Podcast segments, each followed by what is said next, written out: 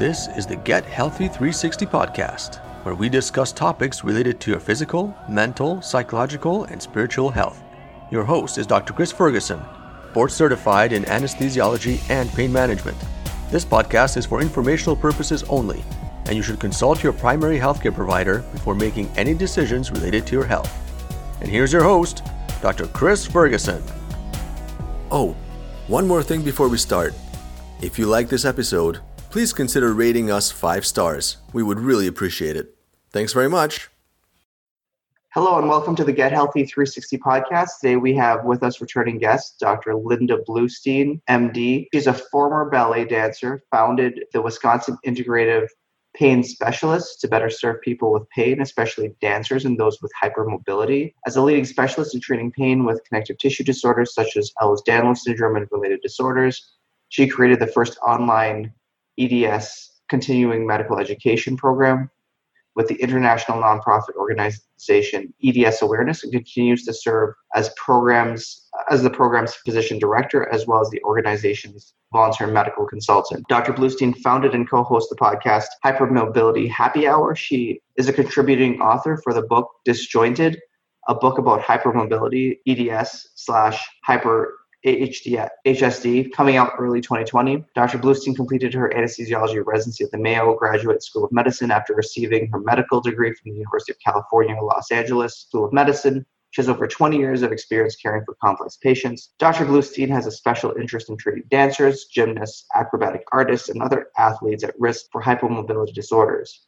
Her love of dance and genuine understanding of artists and athletes is paramount in accurately diagnosing and effectively treating dancers. She's a member of the International Association for Dance Medicine and Science, the Performing Arts Medicine Association, and the Resources Committee for the Dance Healthy Alliance of Canada. So, Dr. Bluestein is a highly sought after international invited speaker. She's a forefront of the research on pain, hypermobility, and dance. She has written and lectured extensively on the topic of pain neuroscience, chronic pain, hypermobility disorders. Dr. Bluestein repeatedly receives top reviews from medical students for her teaching abilities and is a member of the clinical faculty at the Medical College of Wisconsin, Central Wisconsin, where she also serves as the course director for the Rishi Healers Art Program. So, Dr. Bluestein, thank you very much for joining us. So today we're talking about something that I know very little about, and I'm willing to bet very few people know anything about. So it's the pentad as it relates to mast cell activation syndrome. Yes, absolutely. I'm, I'm happy to be here. Good. So thank you very much. So can you just give us some background as to what this disorder is? Yes. So it is actually, so pentad means five, and this is something that is really emerging in medicine as these various disorders that, that we are finding occurring much more commonly in individuals. And in some people, one of these five things might be much more um, predominant, and in other people, it might be that they have three of the five things or two of the five things. But we just know that these five things, a good way to think of it is they just kind of travel together, like like a caravan kind of a thing. That you know you might not have all of them, but if you have one, your chances of having another one is higher than somebody else who doesn't have you know one of those five things. So the five things that tr- that travel together are number one, connective tissue disorders like Ehlers-Danlos syndromes, Ehlers-Danlos syndromes, Marfan's, osteogenesis imperfecta. These are various different um, disorders of connective tissue, often think thought of as hypermobility disorders because people who have these conditions tend to have joints that go beyond the average range of motion. The second thing of the pentad is dysautonomia, which is dysfunction of the autonomic nervous system. And basically, your autonomic nervous system controls all of your autom- automatic functions. So that's your breathing, your heart rate, your digestion, your sweating, you know, things like that. So uh, pupil dilation, uh, all these things that happen automatically are controlled by our automatic or autonomic nervous system. And so dysfunction of that is the second thing. The third thing is mast cell activation syndrome, which is where you have mast cells that are more likely triggered than in the average person or quote unquote normal people. And so that is different from mastocytosis, where you have an increased number of mast cells. Mast cell activation syndrome is where the mast cell number is not increased, but they react more easily. And when they react and release their the chemicals that they or the uh, the various different mediators that they have inside them, which are there's hundreds of them. They have effects all throughout the body. So these people have a wide variety of symptoms. And then the fourth thing is gastrointestinal complaints, the most common one being um, what we call gastroparesis, which is where the stomach empties slowly. So these people get full easily. They might have constipation, vomiting. So they could have other various other digestive problems, but that's the most common one. And then the fifth thing is autoimmune disorders. We know that people who have these other things are more likely to have autoimmune problems than people who do not have any of those other things. So I mentioned them in that order, but a person could have, you know, the fourth thing as their what's their primary problem and they might not have any evidence of any of the other four, or they might have the third one and a little bit of evidence of number two. Uh, it just it varies a lot in different individuals, and we really are figuring a lot of this out right now, but it's an exciting space to be in because there's a lot of people that are suffering with these problems and have had a really hard time getting appropriate medical care. And I really feel very optimistic that we are going to be getting to the root of a lot of this in the next few years. So these patients are often a challenge for the healthcare community, and I will tell you there are a lot of physicians that have don't aren't aware that these syndromes exist because they're not very specific. So correct. I, what I'm imagining is someone. So I'm, I'm picturing someone who say was a dancer when they were younger, very active, and then they show up to their doctor, say in their 20s or 30s, and then suddenly they have these weird heart complaints, these non-specific joint pains, they have these stomach complaints. They're, they tend to be allergic to all sorts of things, and then, but that doesn't fit into a quick, easy clinical diagnosis. So in my experience, and and correct me if I'm misspeaking, but these these patients typically get shoot off because there isn't really anything specific that most physicians can pin this the diagnosis on. So they don't know what to do, and the physicians want to help, but they just don't know what to do. So they end up just saying, "Well, this patient's a little bit nutty." Or it, it's probably a psychological issue, and then they're just kind of shunts it off, and then the patients end up going from physician to physician to physician. No, no one's ever helping them and then they just get very frustrated with healthcare in general, but they know that something's wrong. You summed that up extremely well, and that is definitely uh, a big part of the problem. Is you know you and I as as physicians, we're trained to look for patterns. And some patterns are a lot easier for us to recognize than others. And these are patterns that I certainly did not learn about in medical school. And it's these are emerging concepts. There is a lot of science behind all of this. There's, there's tons and tons of um, papers that have been written. And so this is not these none of these things are things that are really new but we're reali- what we're realizing is that they're much more common than previously thought. And especially if you consider exactly what you just said that that people go in they they they present these things that to a lot of physicians that have limited time, limited resources, they need to get to the next patient. They hear all these things that they, most of them are symptoms and not signs. So they can't see any evidence of what's going on. It's not like measuring a blood pressure where you can see a number and you can see is it elevated or is it low, etc. Most of the problems that these people are experiencing are things that the physician themselves cannot see. So an imaging will be normal, lab tests will be normal a lot of the time, et cetera. So that's exactly right. They end up getting dismissed and oftentimes you know, then they start doubting themselves, wondering, well, maybe I really am crazy, which makes things only worse. We know that stress is a huge activator of mast cell degranulation. Stress is a huge, huge problem for that. And we know that stress makes pain worse. So once a person starts to get um, disregarded, labeled as crazy, etc. It just makes their symptoms worse. And then they do. They end up going to. Um, they end up kind of going to different. Uh, physicians, different clinics, and they get labeled as, you know, hopping around when they, if the problems had been figured out earlier on, it would, it would have been a lot better. And so now you have oftentimes, you know, I have a different ages of people in my practice, but when I have people that are in their 40s or 50s, some of them have been suffering with different complaints for like 30 years. So you know, and I know when we have somebody come in that has something going on for 30 years, it's pretty hard to feel confident that you're going to solve this, especially when you're supposed to be spending, you know, 20 minutes for an initial visit, 10 minutes for a follow up, or, you know, something like that. I mean, I know some people have more, some people have less, but I think that the other problem is our, our broken healthcare. our healthcare system is really run by insurance companies. They control the money and they don't want to pay for the workup of these patients, even though I believe that in the long run, it will save them money because if they can keep these patients out of the emergency room, if they can get appropriately diagnosed and appropriately educated as to what they can do to help themselves and appropriately treated, then it will overall save the insurance company money. But the insurance company doesn't think that way. Healthcare insurance companies, sorry.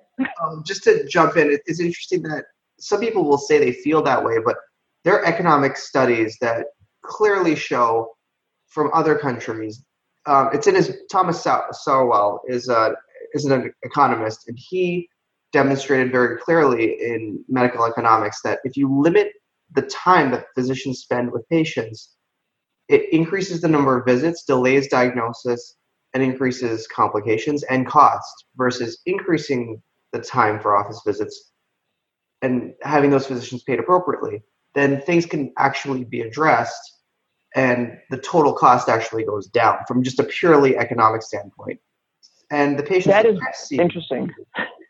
And the patients that I've seen with this, this this disorder, and clearly you know a lot more about this than I do, but they're incredibly frustrated and very angry, rightfully so, that no one is really taking the time to listen to them and figure out what is going on. Right. A- absolutely. And I was not aware of that paper, so I would love to. I would love to.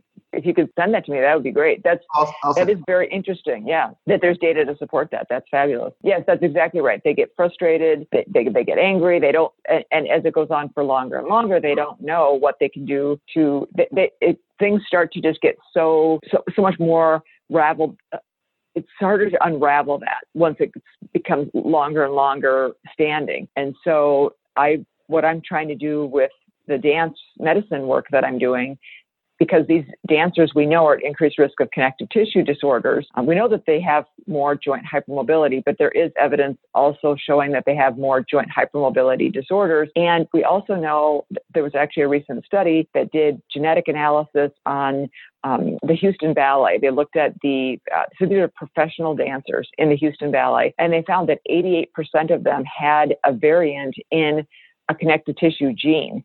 And this was a um, per for, for individual genes, some of them were, were never reported variants, and others were, I believe it was like three percent um, in the dancers, but never reported to 0.3 percent in the general population. So this was a, a massively increased abnormality amongst those dancers. So we know something is going on there that they can succeed in dance because they are hypermobile. You need extreme range of motion in dance. And I'm trying to catch dancers while they're younger or other, you know, athletes, um, other just young people in general too, that are potentially at risk for some of these disorders so that we can give them the appropriate information, give them the appropriate advice so that when, if and when they develop other symptoms, they can get care more quickly and overall cost the healthcare system less money. So I'm doing a lot of workshops. Um, I'm available to do workshops all over the world I've been doing workshops for um, dance educators because you know what happens is the dancers go to their dance teachers for medical advice. Um, they see their dance teacher as their number one resource, so they will go to their dance teacher and ask for advice. So my feeling is that we should be delivering the information at the appropriate level. So if you or I could educate one patient one on one. And obviously, a lot of what we do has to be done one on one. A lot of it, is, it has to be. But a lot of what we do can be delivered in a larger setting. So if I can talk to, you know, 100 people or 500 people, or if I can do a lecture and talk to, you know, a room full of physicians and physical therapists, et cetera, and that way I can impact more people's lives, that's more efficient. So I think that's the other thing from a from a healthcare system standpoint to think about that everything doesn't have to happen in that in that visit, but the things that are specific to that patient, you know, um, certainly do. So regarding just to touch off with what you said, so you I'm gonna describe a picture of say there's because it's a dance class, it's typically little girls. So you have a little girl that's very flexible, super super flexible. She could do all the ballet moves. And keep in mind, I know nothing about ballet, but she can do all the ballet moves that they're supposed to do. And everyone's giving her praise for, for being hyper flexible and she can do the splits beyond 180 degrees and all this these ballet things. But from what you're saying, that sets her up for chronic pain later in life because that causes chronic trauma on our, all our little joints. So, what's something that she should understand, and what's something that, say, physical therapist should understand to help prevent these long term chronic complications of her doing dance? Right. So, I love to, excuse me, talk to parents of dancers because it's the parents that are making a lot of the decisions, right? Well, the parents are making probably all the decisions depending on the age of the child. So I would say the most important thing is for the parents to know what dance school to take that child to because I have patients in my practice, um, dancers or, previ- or uh, previous dancers who had amazing potential, but their dance teachers literally ruined their bodies because they would do things like, and you know, here here people have to kind of use their imagination a little bit, but probably a lot of us have seen these photos where you know you put one leg in front of you the other leg behind you both of them resting on the seat of a chair and then the teacher pushing their body between the chairs so that like you said they're going beyond the, the 180 degrees of split which most people can't even do that. So so somebody forcing your joints into an even greater range of overstretching is just horrible and does tremendous damage so I think number one, parents can be much more educated about where to take their child for dance. We're now in a field where competitive dance is very, very popular, and it's so important for parents to know what to look for in a dance studio. To, what to look for with ethical, moral dance teachers, dance teachers who want the education that will help them better, you know, care for their dancers for their longevity of their not just their dance career, but their longevity of movement. I mean, we all want to be as physically able as long as we possibly can be. But I see people, I imagine you do too, young people who are basically, you know, almost almost crippled. I mean, they're in wheelchairs and they're and I feel like, you know, sometimes it's it's their genetics. There's probably nothing that could have been done differently, and it's it's tragic. But they just it was kind of a setup that way but other i feel like there's a lot of those that could be avoided. I've had patients come to me in a wheelchair unable to move their lower extremities and been labeled as conversion disorder getting back to what we were talking about earlier and um, misdiagnoses things like that. Um, i had one patient who was 16 in a wheelchair and she's now walking. Now is she you know jumping around and doing you know flips and things like that? I'm sure not but at least she's not in a wheelchair anymore and she's walking. So we really need to um, educate parents so that they know what to look for, so that they know what to what to do. An important thing to think about is that children are much more flexible than than adults, and that it's harder to determine if a child is more bendy than they really should be. But you're right, you can always compare against their peers. So if you're watching them in a dance class and they're doing all kinds of things that other kids are not doing, that does give you some idea, hmm, maybe this is something I need to be keeping an eye out for. And what would your conversation? How would your conversation go with physical therapists? Because that would, I would imagine, be the next step for someone Correct. with mobility disorder. Right. So physical therapy is extremely valuable in patients that have hypermobility disorders and can be really, really beneficial. It's very important that the physical therapist understand what connective tissue disorders are, what hypermobility disorders are. So I want to just quickly say that when I use the word hypermobility disorders, that's like the bigger umbrella. And underneath there is a group of patients that have connective tissue disorders. So we know that they actually truly do have defects in their connective tissue, which think of like the building blocks of the body. And that's why they're hypermobile. We can be hypermobile, meaning, again, hypermobile just means greater than average range of motion. We can be hypermobile for a lot of reasons. And some of those people do not have an underlying connective tissue disorder. So that's an important um, distinction. But I usually, when I'm talking about very general things, I try to use the hypermobility disorder because oftentimes we don't know if this person has a connective tissue disorder or not. Unfortunately, the most common connective tissue disorder does not yet have a genetic uh, variant variance that has been identified. So we don't know what causes hypermobile EDS or Ehlers-Danlos syndrome, hypermobile Ehlers-Danlos syndrome, which you may see abbreviated as lowercase h, capital E, capital D, capital S. That is the most common um, connective tissue disorder, and we don't know what genetic you know cause there is for it yet. So there is no genetic test that can be done. I see all the time people being sent to genetics with this disorder, and if we think that we need to rule out Marfan's or vascular EDS or something like that, that is appropriate. But a lot of these patients really don't need to be seen in a genetics clinic. It's more a matter of managing the symptoms. So we've we've touched oh. about. I'm sorry. Go ahead. Well, I didn't answer your question about physical therapy. Let me just um, let me just back up and talk about that. So I've been in and out of as, as someone who has EDS. I've been in and out of physical therapy myself for well, I, I guess I could probably say my entire life because I think I started as a teenager, and that's when I started having joint pain. I was a ballet dancer, and that was my plan. A was to be a, ba- a professional ballet dancer, but my my body had other ideas.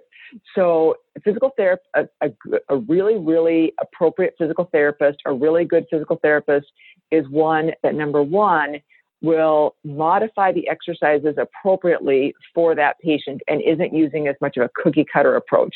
Just like just like the physician who is a better fit for these patients is one that can really think outside the box, really has an open mind, is willing to take the time and that kind of thing. Same thing for physical therapists one who really will take the time to, to truly understand what's going on and understands that, that in most cases, these are systemic disorders, meaning that the entire body is affected. So when I have been in physical therapy and I've said, they show me an exercise and I say, okay, well, but my wrists, I have problems with my wrists. So how am I going to do that? So then they have to modify it. But a physical therapist who maybe doesn't have a deeper understanding might label me as crazy, like, or lazy might say I'm crazy or lazy. You know, she either is not willing to do this or she thinks that every part of her body is broken. Well, it turns out I have a lot of different parts of my body that have problems. So I have to work, I have to create workarounds, you know, and my physical therapist has to create workarounds. And it's the exact same thing for my patients. So when they go to a physical therapist who maybe they don't really know what these disorders are, but they want to learn about them, that's fantastic. I say that's that's good so long as they're willing to, to um, modify the exercises to best meet your needs and teach you the home program that you need to do in order to get better. And then the third thing I would say is that a really good physical therapist also inquires about what you're doing outside of the physical therapy sessions that may be aggravating your problem. And I'll give a really quick example. I had a patient who was, um, I had seen for neck pain, was working them up, um, sent them to physical therapy and they weren't getting better. And I got a note from the physical therapist, they weren't getting better. And they came in to see me and they had a huge, heavy bag over one shoulder. And I looked at them and I said, no, no, no, no, that is not going to help your neck. I said, let's talk about what you could do instead to carry, you know, to carry what you need. Or, you know, we worked on some modifications for that. And that's when her neck got better. So I think we need to consider that a lot of us are doing things outside of our you know exercise program and outside of maybe even our work environment we could be doing things there too that are exacerbating our symptoms. So to summarize with the joint issues you really need to identify it ideally early on in life and then be probably seen and treated by an appropriate physical therapist who has a background in these connective tissue disorders that can take your unique um, hyperflexibility and and possibly pain in your joints into account. Right, and I, I like to look at it as as a triangle with the three points of the triangle being the um, the medical aspect. So you need a you need a physician in your corner that, and it could be your primary care doctor, it could be a pain medicine specialist, it could be a rheumatologist. I mean, there's a lot of different types of um, physicians that somebody might be seeing. Um, the, the um, different people that I interface with, we're, from all different specialties, and and it's good because it takes a team approach for a lot of these um, cases. So you need it. So you need the medical part, physical, the physical therapy or home program, exercise part, which in some cases, in some of my patients, they've done Pilates or they've done um, other other things like the Alexander technique or Feldenkrais or things like that that can be very beneficial um, would be would be the second point. I would say the exercise piece, the movement piece for your body, and then the third point I would say is the mental health aspect.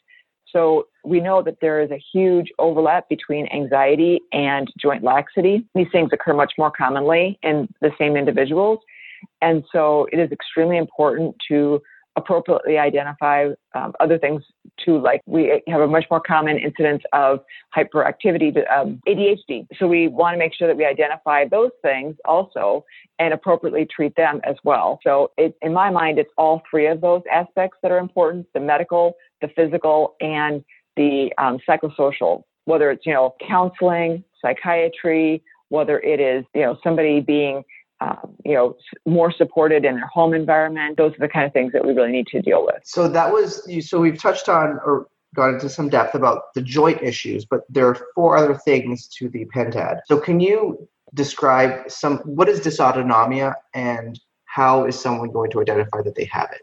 And then what do they do about it? Right, right. So dysautonomia is the overarching umbrella for problems with your automatic nervous system or your autonomic nervous system.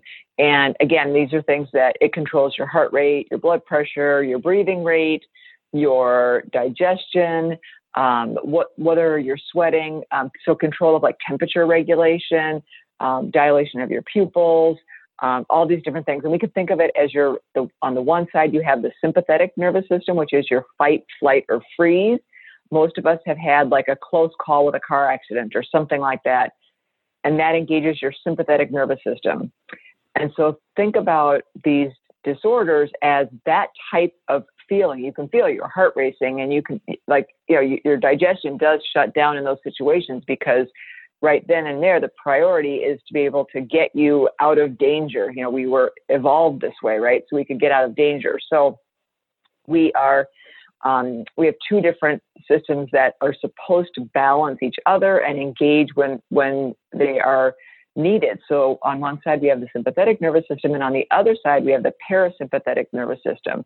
And when that is engaged, we are able to digest our food and we are able to be much more relaxed. And um, people who have these types of disorders often have problems, for example, with sleep, because during the night they're having these little micro arousals because their sympathetic nervous system is unstable and they're they're kind of their heart rate will start going up dramatically over the night. So they they don't sleep well. They might have difficulty when they go from sitting to standing or maintaining a standing posture. They get lightheaded and and um, dizzy and they start to feel faint. They get pooling of blood in their legs. So their legs will start to turn red or purple. Um, they will have problems with temperature control, so they are not able to be. They have cold intolerance and hot intolerance, so they have like a very narrow range of temperature um, because, like other people, they don't sweat and um, and not able to control their own internal temperature, so they have to be very specific about like layering of clothing and those kinds of things. Um, digestion problems are extremely common. So, you know, slow digestion is, is a, a common thing. And, and I met, mentioned about the GI part also as a separate disorder. Part of the challenge with these five things, although we think that they are five somewhat distinct things, we know there's a huge amount of overlap. There's a huge amount of overlap between the symptoms of a dysautonomia type disorder and mast cell activation syndrome, for example. And so it can be very hard to, to determine where the underlying problem lies and what is at the root cause. So um, it, this is why when I work up patients, I do spend a lot of time trying to figure out, well, what are the most predominant symptoms in, in them? Because it does vary by different individuals.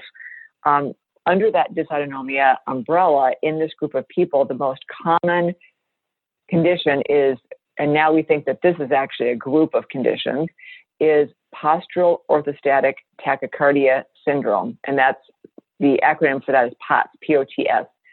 So we know that there are um, actually a lot of people who, as they go through puberty, that they will have um, some a little bit of instability of their autonomic nervous system as their body is growing and so they might faint or they might have lightheadedness. They might get dizzy when they get out of bed.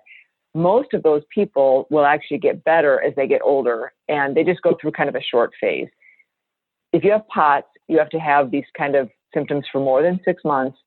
And that means that when you go from, uh, you know, laying down or sitting to standing, so it's postural orthostatic, orthostatic meaning when you make that transition, that your heart rate goes up by more than 40 beats per minute. In a, in a younger person, more than 30 beats per minute in an older person. That's the technical definition um, for, for POTS. So oftentimes a tilt table test will be done in order to determine if they meet that criteria or not. Um, so, and what can be done about it? So, um, a lot of the kind of, I don't want to say older recommendations because I believe this is still current in a lot of places, is to increase fluids and, and salt, sodium. But it's important to increase other electrolytes as well. And some people actually react adversely to increasing sodium. And it may be because it's really hard for a person to know how much sodium they're taking in. Um, you know, very few people have the ability to actually look at every single label of everything that they're that they're eating and and measure every ounce of water that they take in and get the exact right ratio of sodium to, to water in a given day. And if we take in too much sodium, then then we're going to uh, you know lose lose more fluid than we uh, than we, really want in these circumstances because we think some of these patients are low on volume, blood volume. And um, so when they stand up, they really are not able to compensate because their blood volume is going into their legs. And I do want to mention another super common symptom for this is uh, brain fog. So patients feel like they just cannot make clear connections between things. They're trying to go to school and they're not able to function at their previous level and they know that they're just not they're just not themselves and that's obviously a, a difficult thing as a physician to to work up when somebody says my brain just feels foggy because that you know there can be a variety of causes for that it can be very hard to to uh, work that up. So then, what about um, the the next disorder, which some physicians don't even think this is a real syndrome, but mast cell activation syndrome? Right. It, this is really really challenging. Um, I I actually had a patient in my office the other day have uh, a clear cut allergic reaction. In fact, it was very interesting because her service dog started acting funny before she actually started knowing that she was having a problem and she had visible signs of this problem as well. So it, it is really, really challenging because although like a case like her, she has very, it was very clear cut. Not everyone is like that. A lot of what they have, like I said before, are symptoms, not signs. So just to jump in, you've mentioned signs and symptoms before. So can you clarify what is the difference between signs and symptoms and why is that important? Well, I try to tell patients as much as possible how to prioritize when they're going to, even if they're coming to see me and I have more time to spend with them, I try to educate them as to how to best get the most out of your doctor's visit. And sometimes, I'm sure you've had this happen, sometimes they'll be talking about, you know, like I said, the brain fog thing, and they'll go into a lot of detail that doesn't really help me solve their problem. Whereas they might mention in passing at the end of the like they literally be living leaving the building and they'll mention something and they'll say oh and i have a photo of it. And i'll say well show me the photo. And the fo- it's like why didn't you mention that earlier? If they have something that is symptom where they feel it but nobody else can see it that helps us less than if they have something that is a sign. So a sign is where it's it's something that that we can actually see. So it might be swelling of a limb or deformity of a limb um, in the joint. In the case of a joint problem, it might be in the case of a mast cell problem, it might be discoloration of the skin from flushing or like a histamine release or hives, something like that.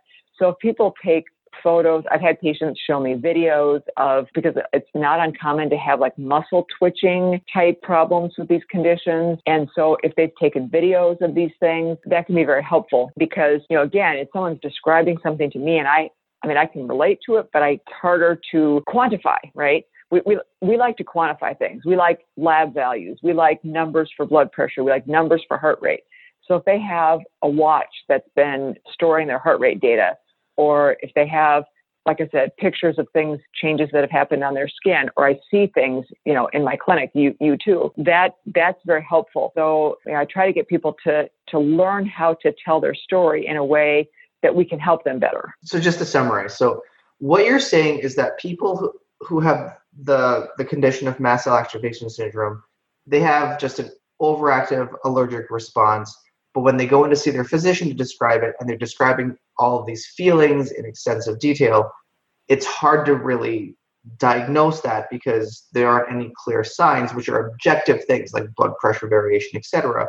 So right, really right. focus on objective measures or uh, objective things that people can see and test. So mast cell activation syndrome, it's almost a non-specific hyperallergic response, itching, redness, rashes on the skin, etc. Right, and then there's actually three three components. So so yeah, mast cells are present in connective tissue and contain hundreds of uh, mediators inside of them, and when they release those mediators, those mediators have effects all throughout the body.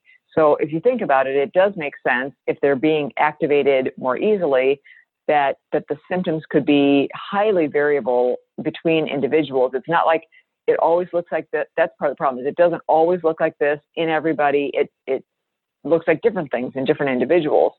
And there's actually the allergic part is definitely a huge part of that. There's also an inflammatory part that, you know, some of these mediators cause an inflammatory reaction. And there's also a proliferative part. So they can also um, cause uh, abnormal cell um, growth. So, so when you say there's an inflammatory reaction, what does that actually mean? So th- when when the, these mast cells release their their mediators, like they can release things like cytokines, which can cause more inflammation in the tissues, and we believe that this is why people can a lot of people with mast cell activation syndrome, you know, have a lot of problems with pain, and some of them have improvements in their pain when you treat when you when you target treating their mast cell activation syndrome specifically you're, I mean, you're not even necessarily treating specifically their pain problem, but but you're targeting treatment at the mast cells, and sometimes their pain gets better, which does make us think that that those are related. Plus, we know that these cytokines are inside the mast cells. So let me summarize what you just said, and correct me if I'm misspeaking. So you have these little cells called mast cells that live in the connective tissue, and these people with these connective tissue disorders already have connective tissue problems. So these little cells called mast cells live in the connective tissue and they release chemicals that can cause pain and swelling and achiness. And if you can give them medication to calm down their mast cells so they're not releasing all these chemicals causing pain and swelling, etc., then that can help their overall quality of life. Yes, yes, absolutely. Um, I would just say one thing that that some people that have this will also have a connective tissue disorder. It's not, you know, it's not always. So some people will have EDS but not mast cell. Some people will have mast cell activation syndrome but not EDS or any of the EDS related disorder, you know, EDS other related disorders, which that could be a whole multi-hour conversation as well. Um, the other thing that I wanted to clarify too that I, I realize that both of us are talking about mast cells it's not an uncommon mistake that people will think MASS and it's MAST, mast cells. so I just want to make sure that people, if, if anyone's trying to, you know, follow this, this new, that this is really new information. It's M-A-S-T, mast. I just want to make sure that people understand that. Thank you for clarifying. And then the sure. other issue is these gastrointestinal stomach intestine complaints. So so far, so where we have where let me just summarize for where we're at. So you have these younger people who may or may not have this hyper flexibility issue. Typically, they're dancers, ballet dancers, cheerleaders, etc. They may develop blood pressure issues as time goes on. They may develop chronic pain in their joints because of the mast cells, these little cells that live in the joints, and they release these chemicals that can cause pain and inflammation. And as a physician, someone's coming in saying, "Well, all my joints kind of hurt, but there aren't really any specific lab tests I can do. My blood pressure is all over the place, but there's nothing really, there's no definitive tests to diagnose that. And then they have these non-specific joints, aches, and pains. And then on top of that, they also have. Could you talk about the gastrointestinal side effects or symptoms? Yes, yes, absolutely. I do want to um, just mention one one thing before I move on to that, which because as we talked about EDS, I realized that um, EDS and related disorders, the the joint problems, the pain in the joints definitely can come from activation of the mast cells, but it can also come from the micro trauma. You mentioned this earlier, Dr. Ferguson mentioned this earlier about the, the dancer who might be doing this past the 180 degree splits. And if you think about the tendons and ligaments in our body, they're not meant to do that. So we, we get this accumulated micro trauma in our bodies. So Sometimes the joints are actually dislocating, and other times they're doing what's called subluxing. But um, we know that the tendons and ligaments are getting more trauma than in somebody who is not built this way. And um, that's also because the connective tissue itself is weaker and because the joint range of motion is greater. And they're also, in some cases, doing these things repeatedly. So that's the other thing that I tell people is be careful with repetitive motion. I tell dance teachers, like you know, I've had people say, well, I've, I did the same. I was doing this variation, and which is basically think of like a, other people might call it a dance routine.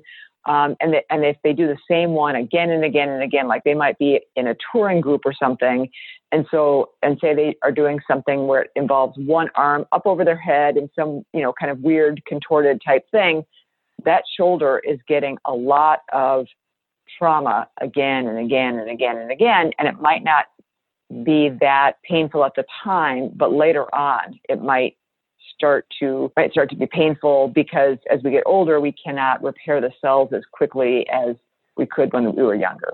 So I just realized I didn't mention anything about dislocations or subluxations or microtrauma, and those are three really kind of important concepts for EDS. So I hope that was okay to add that. That's um, just to clarify, what is a subluxation? So a subluxation, so a dislocation is when the the bones completely come out of contact with each other, so at a joint.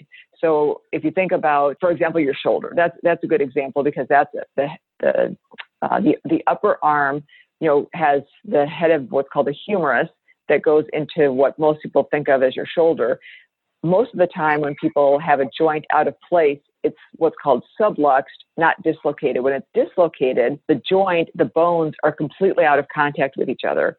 When it's subluxed, they're not in proper alignment, but they're also not out of contact. They are still in some contact with each other. So that's the difference between the two. You really cannot tell in most cases without an x ray.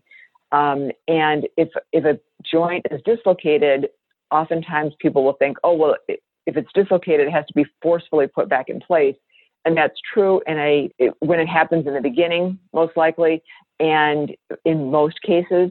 But if somebody has dislocated, for example, their shoulder again and again and again and again and again, it, it kind of can can go in and out of place much more easily. So it's hard to say that that, that that's an absolute 100% rule. If, if the tissue, if the all of the tissues surrounding that shoulder are that loose. Thank you for that clarification. So let's move on to the GI or gas the stomach complaints. Right. So it used to be, we used to think of this as a triad, the three things we mentioned earlier. So the, the information about the GI, again, I'm not a gastroenterologist, so this is you know getting a little bit more out of my wheelhouse. So um, I won't have as much to say about it. But I do know that it is extremely common for people to have slow GI motility, meaning food moving through their gastrointestinal tract. And in some cases, I have young patients that actually end up with feeding tubes um, because they are not able to like process actual food, or they develop so many food intolerances that can be related to the mast cell thing. Um, but but gastrointestinal uh, digestion problems, absorption problems, um, food moving, the speed at which food moves through the GI tract. Um, these are these are quite uh, common in this population. Not everyone has them by any means, um, but but they occur more commonly. And lastly, you talked about autoimmune symptoms or problems. Right, right. So, so things like Hashimoto's thyroiditis, which is where we develop antibodies against our own thyroid, um, that is much more common in people that have conditions like Ehlers-Danlos syndrome. So we know that. Um, so, so, autoimmune is basically think of when the body is, you know, um, attacking itself. So we we do develop you know, antibodies to things in the environment. And for example, when we get vaccines, the whole idea with a vaccine is that we're going to build antibodies to whatever we got the vaccine for, and then that will help protect us if we get exposed to whatever that vaccine was. Um, say, let's say the flu vaccine. So then, if we get exposed to the flu, we already have antibodies that will help protect us. Interestingly, this population of people also has abnormal reactions to vaccines, or um, off, much more often will have problems with vaccines. But we also often have abnormal immune systems and will attack, uh, will develop antibodies that will attack things that are not, not normal, like the thyroid gland. So, so, so do you have any advice for people who have this pentad? And what would they do regarding vaccines? Because that's a, another large topic in the world of health. Right. It is. A, it is. It is another large topic. I guess the the first suggestion that I have is if you can be as organized as possible when you go in to your doctor's visits because you really want them to be your ally. And as much as possible to try to understand the challenges that they face your your physician. Your physician is facing pressure from their um, oftentimes from their employer to see a certain number of patients in a day um, you know uh, lack of reimbursement from insurance companies and um, you know difficulties in knowing what tests to order and you know things like that. And and looking and seeing that you've had all these tests done before and they were all normal. So you know if they're not familiar with these conditions it can be very challenging.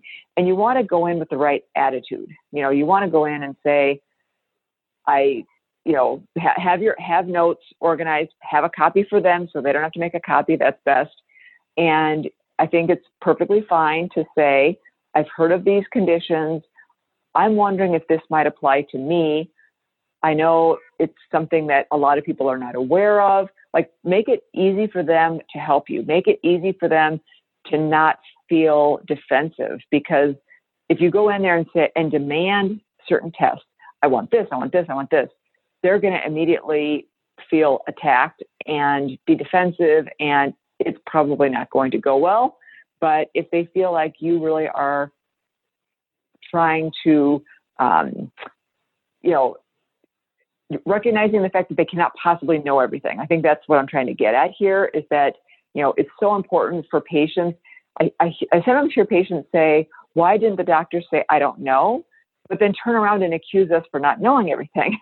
so I think it's really important for, for, for people to understand that we can't possibly know everything. There's so much in medicine now, even within a fairly narrow field, you know, I have a pretty small niche now, but it's still impossible to know everything. So we need to be a little bit more forgiving of that, I think, um, and understand the challenges that, that your physician faces. Bring someone with you to help take notes, to help ask questions, to ask to act as your advocate.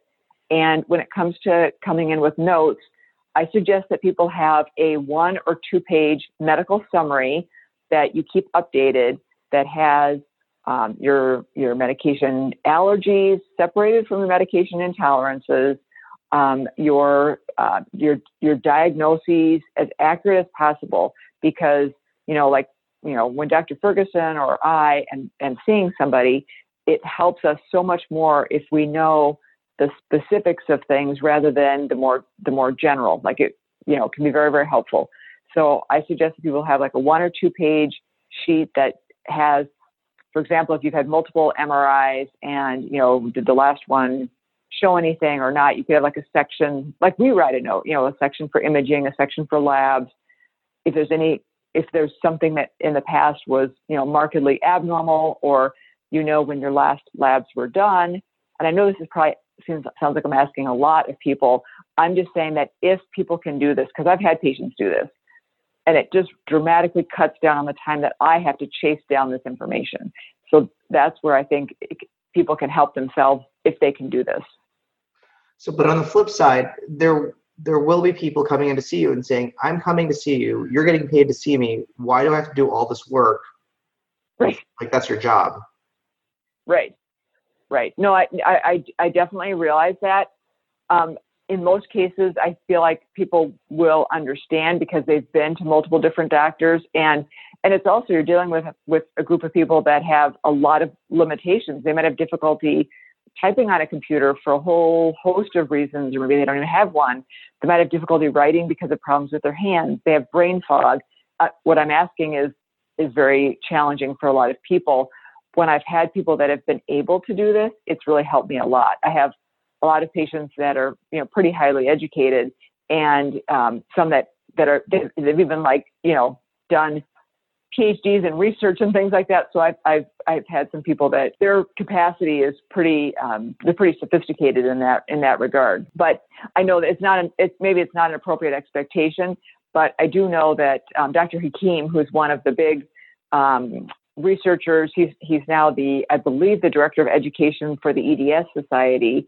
And when he and I spoke at the EDS conference in Baltimore, I believe that was just over a year ago, he was telling me that he asks his patients to create a one or two page summary of their medical problems and that to have that to take to their visits with any of their doctors um, in order to make it more you know efficient so I, I think that maybe some parts are not realistic like like the labs or something like that or the imaging but at least if they can put down like what their diagnoses are because i sometimes see people i'm not affiliated with any system other than the fact that I am on the faculty.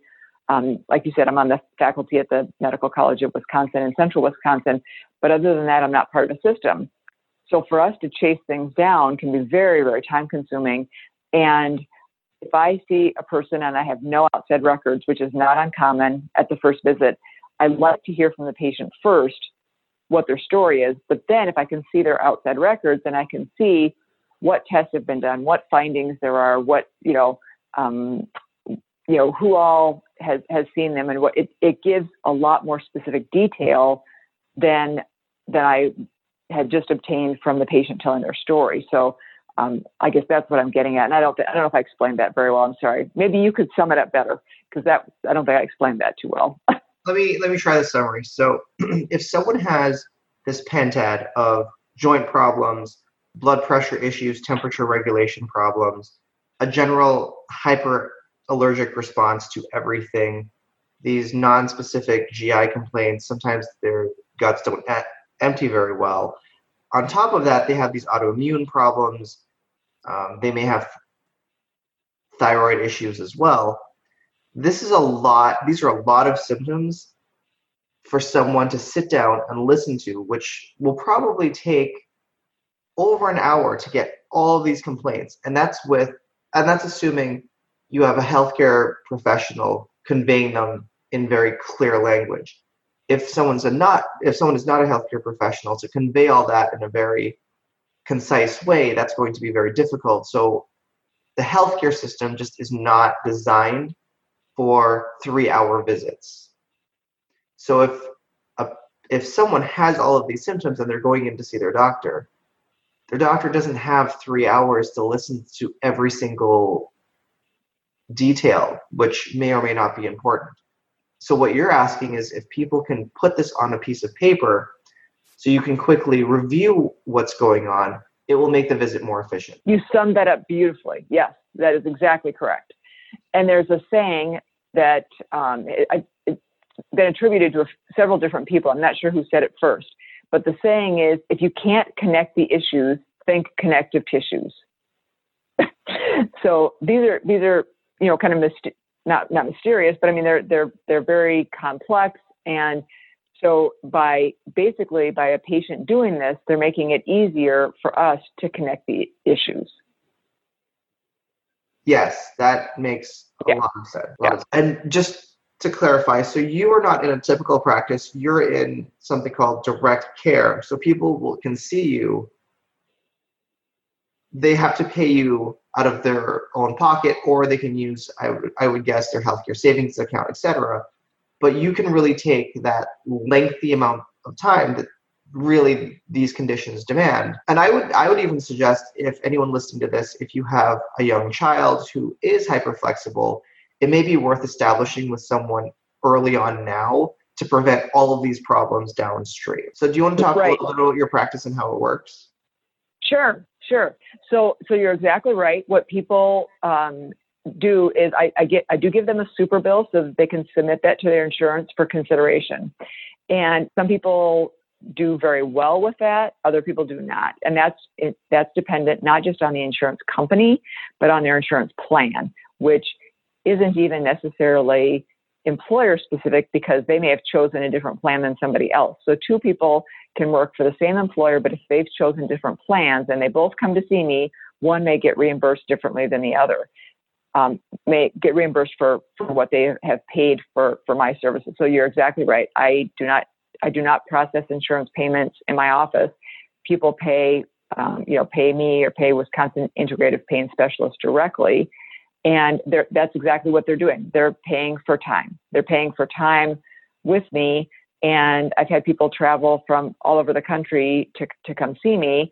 And usually, if they're coming from a considerable distance, we will do as much follow up as possible over the phone afterwards. And the other thing that I would say, if you, especially if you have a, um, a youngish um, child and your child is at a dance studio, um, these workshops that I'm doing. It's relatively new that I started doing this. I have information on my on my website, which right now the Wisconsin Integrative Pain Specialist website is is up and running. Also, if you put in Linda Bluestein, actually I should take that back. Maybe I shouldn't give that one because I'm not sure if that is up and running. But um, also hypermobilitymd.com and is, is another way to access information about me.